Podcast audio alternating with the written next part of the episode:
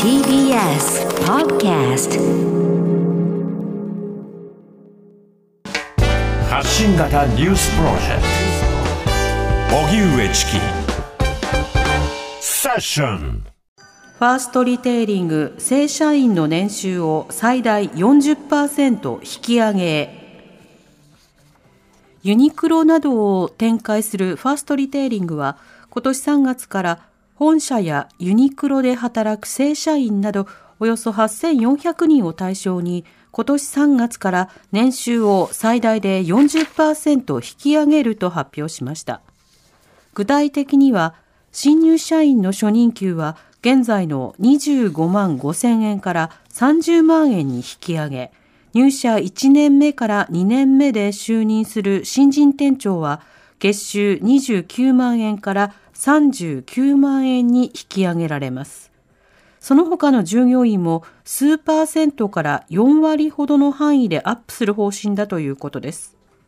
これは海外に比べて低い水準にとどまる国内の賃金を見直して国際水準に近づけることが狙いで、優秀な人材獲得の体制を強化したい考えです。政府がインフレ率を超える賃上げの実現を経済界に求めている中、ファーストリテイリングの大幅な賃上げは春闘での労使交渉にも影響を与えそうです。それでは、ファーストリテイリング、はい、年収最大40%賃上げ、はい、こちらのニュースについては、著書に日本人の給料はなぜこんなに安いのかなどがある調達コンサルタントの坂口孝則さんにお話を伺います。はい、坂口さん、こんにちは。あ、こんにちは。ご無沙汰してます。ご無沙汰してます。よろしくお願いします。よろしくお願いします。さて、今回ファーストリテイリング、え最大40%年収引き上げますよというふうに発信しています。はい、坂口さん、こちらのニュースどういうふうにお感じになってますか？はい、あの率直に明るいニュースだと思ったんですね、うん、あのファーストリテイリングって年間の連結売上高が2兆円ぐらいありまして、はい、で営業利益は3000億円ぐらいあの出している会社なんですね。はい、であの今回のニュースは、えーと、従業員のうち約8400人が対象ということなんですね。うん、であのちょっと国内の人件費はちょっと公開されていないんですが、はい、もしその8400人が仮に年間100万円賃金が上がったとしたら、うんうん、まあ、大体84億円なわけですね、はい、で。もちろん84億円が少ないとは言わないんですけれども、営業利益の3000億円と比べると、有効なお金の使い方で、かなりこう人材に対する訴求性が上がってくるんじゃないかなというふうに感じました、はい。まあ、今ね、3%から5%、各企業、賃上げしてくださいっていう中で、まあ、最大ではあるものの40%というのは、うん、まあ、相当踏み込んだと評価していいんでしょうか？あと思いますね。でかつ、おそらく例えば日経平均でもユニクロ、ファーストリテイリングの株価の占める比率って結構高いんですけども、はい、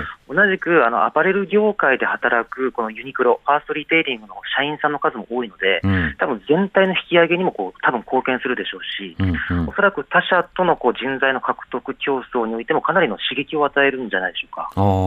はい、他のアパレル業界でも賃金は低い傾向にあるんですか？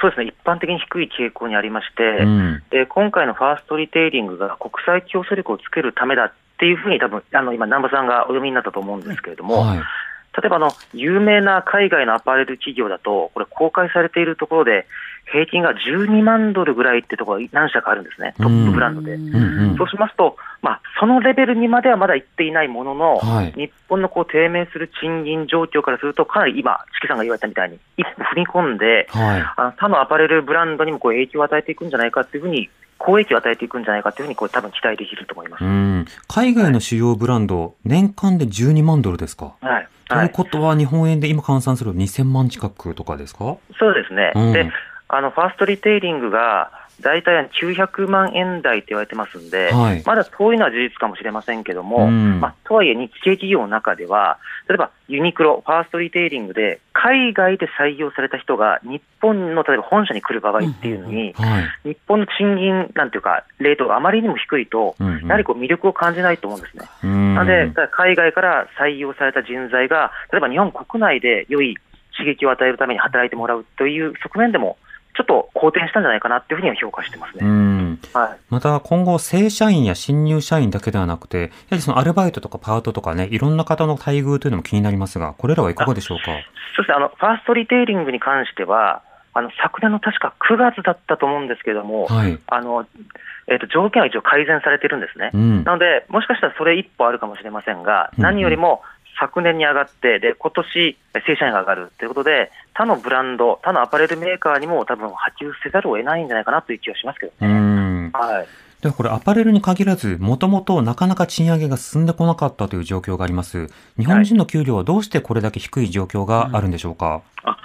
そうですね、これあの、私もご紹介いただいた本を一冊書いたんですが、はい、これもさまざまなこう事情が複雑に絡み合ってるんですね、うん、よく言われる付加価値が低いから始まって、少子高齢化っていうのがあるんですけども、あの私がその本で述べたのが2つありまして、はい、あの人材の流動化がいまいち進んでいないっていうところと、うん、それともう一つは、どうしてもあの中長期雇用を前提としていますんで、はい、あのこれ、給与の下方硬直性っていうんですけども、うんうん、なかなか一度上がったものが下に下がることができないっていうこう文化、風習なので、はい、なかなかこう上げづらい、したがってこう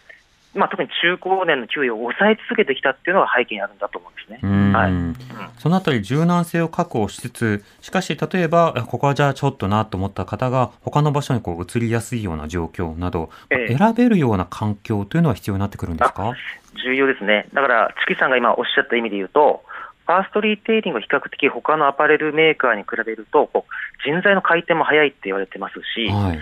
であの日本で例えば退職金を気にして、ちょっとずるずる長く勤められる方もいらっしゃると思うんですけども、うん、まあ、ちょっと私の個人的な提案ですが、はい、例えば転職した人がいたとしたら、ええ、ちょっと数年間所得税を抑えてあげるとかいう、まあ、政策でも、まあ、だいぶ流動化が進むのかなという気はするんですけど、ね、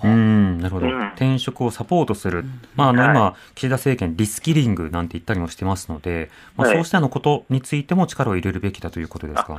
そうですね、だからあのリスキリングっていったときに、どうしても IT とかパソコンのスキルばっかりが注目されていますけれども、はい、その他いろんなこう人的なコミュニケーションスキルも含めて、あのちょっと今の職場にこう満足できない人が、違うところだったら輝く可能性があると思いますので、ん。ちょっと後押ししてあげるような政策とか、風土も必要なのかなという気はします、ね、なるほど。はい、また、購買する立場からすると、まあ、例えば、はい、えー、アパレル業界、まあ、ユニクロなども含めてですが、かつては労働環境の問題、はい、えー、注目をして、えー、それで買い買うのなかなかなという方もいらっしゃったと思うんですが、昨今ですと、例えば調達の、まあ、ルート、例えばその新疆ウイグルから、えー、調達しているとなると買いづらいなっていうような、そうした方もいると思うんですね。こうした課題というのはいかがでしょうか？あ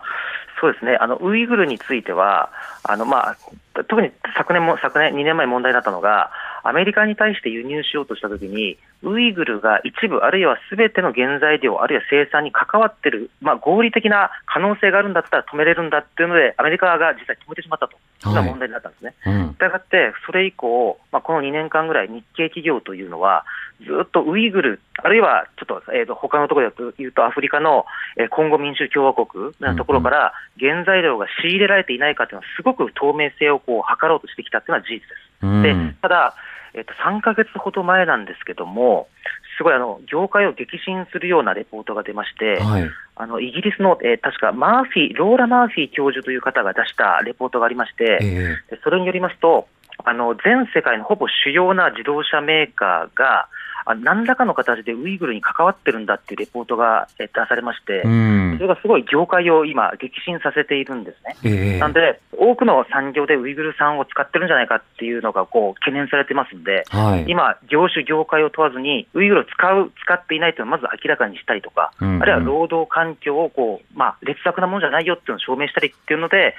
サプライチェーンとか調達の方々が奔走してるっていう状況が続いてますね。手短にもう一個だけ、あの、例えばウイグルの件などについて、ついてですと、ある業界のある会社の方が、あの使うのやめたんだけど、うちはやめましたっていうと、中国市場もちゃんと展開しているので、そちらから弾かれることも心配だから、なかなか言いづらいという声もあったんですね。これはいかがですか、はい、あおっしゃるとりですね。なんで、売り手と売り側と買い側の2つがあるとしたら、売り側の中国市場の魅力さをこう手放せないということだと思うんですね。で、したがって今、すごく日本企業悩んでまして、はい、例えばある会社では、これまでの、えーと、商品ではなく、新しい商品から中国は中国で、まあ、いろいろ調達していくんだけれども、先進国に売るようなやつには二重化、サプライチェーンを二重化して、そこにはできるだけ中国製を使わないっていう、すごくややこしいというか、面倒な作業をやらざるを得ないっていう状況になってますね。なるほど。はいそうしたような様々な中で、いろんな企業が模索をしている様子も伝わってきます。はい、坂口さん、ありがとうございました。ありがとうございました。またいろいろレポートお待ちしております。お願いします。お願いします。調達コンサルタントの坂口孝則さんでした。荻上チキ。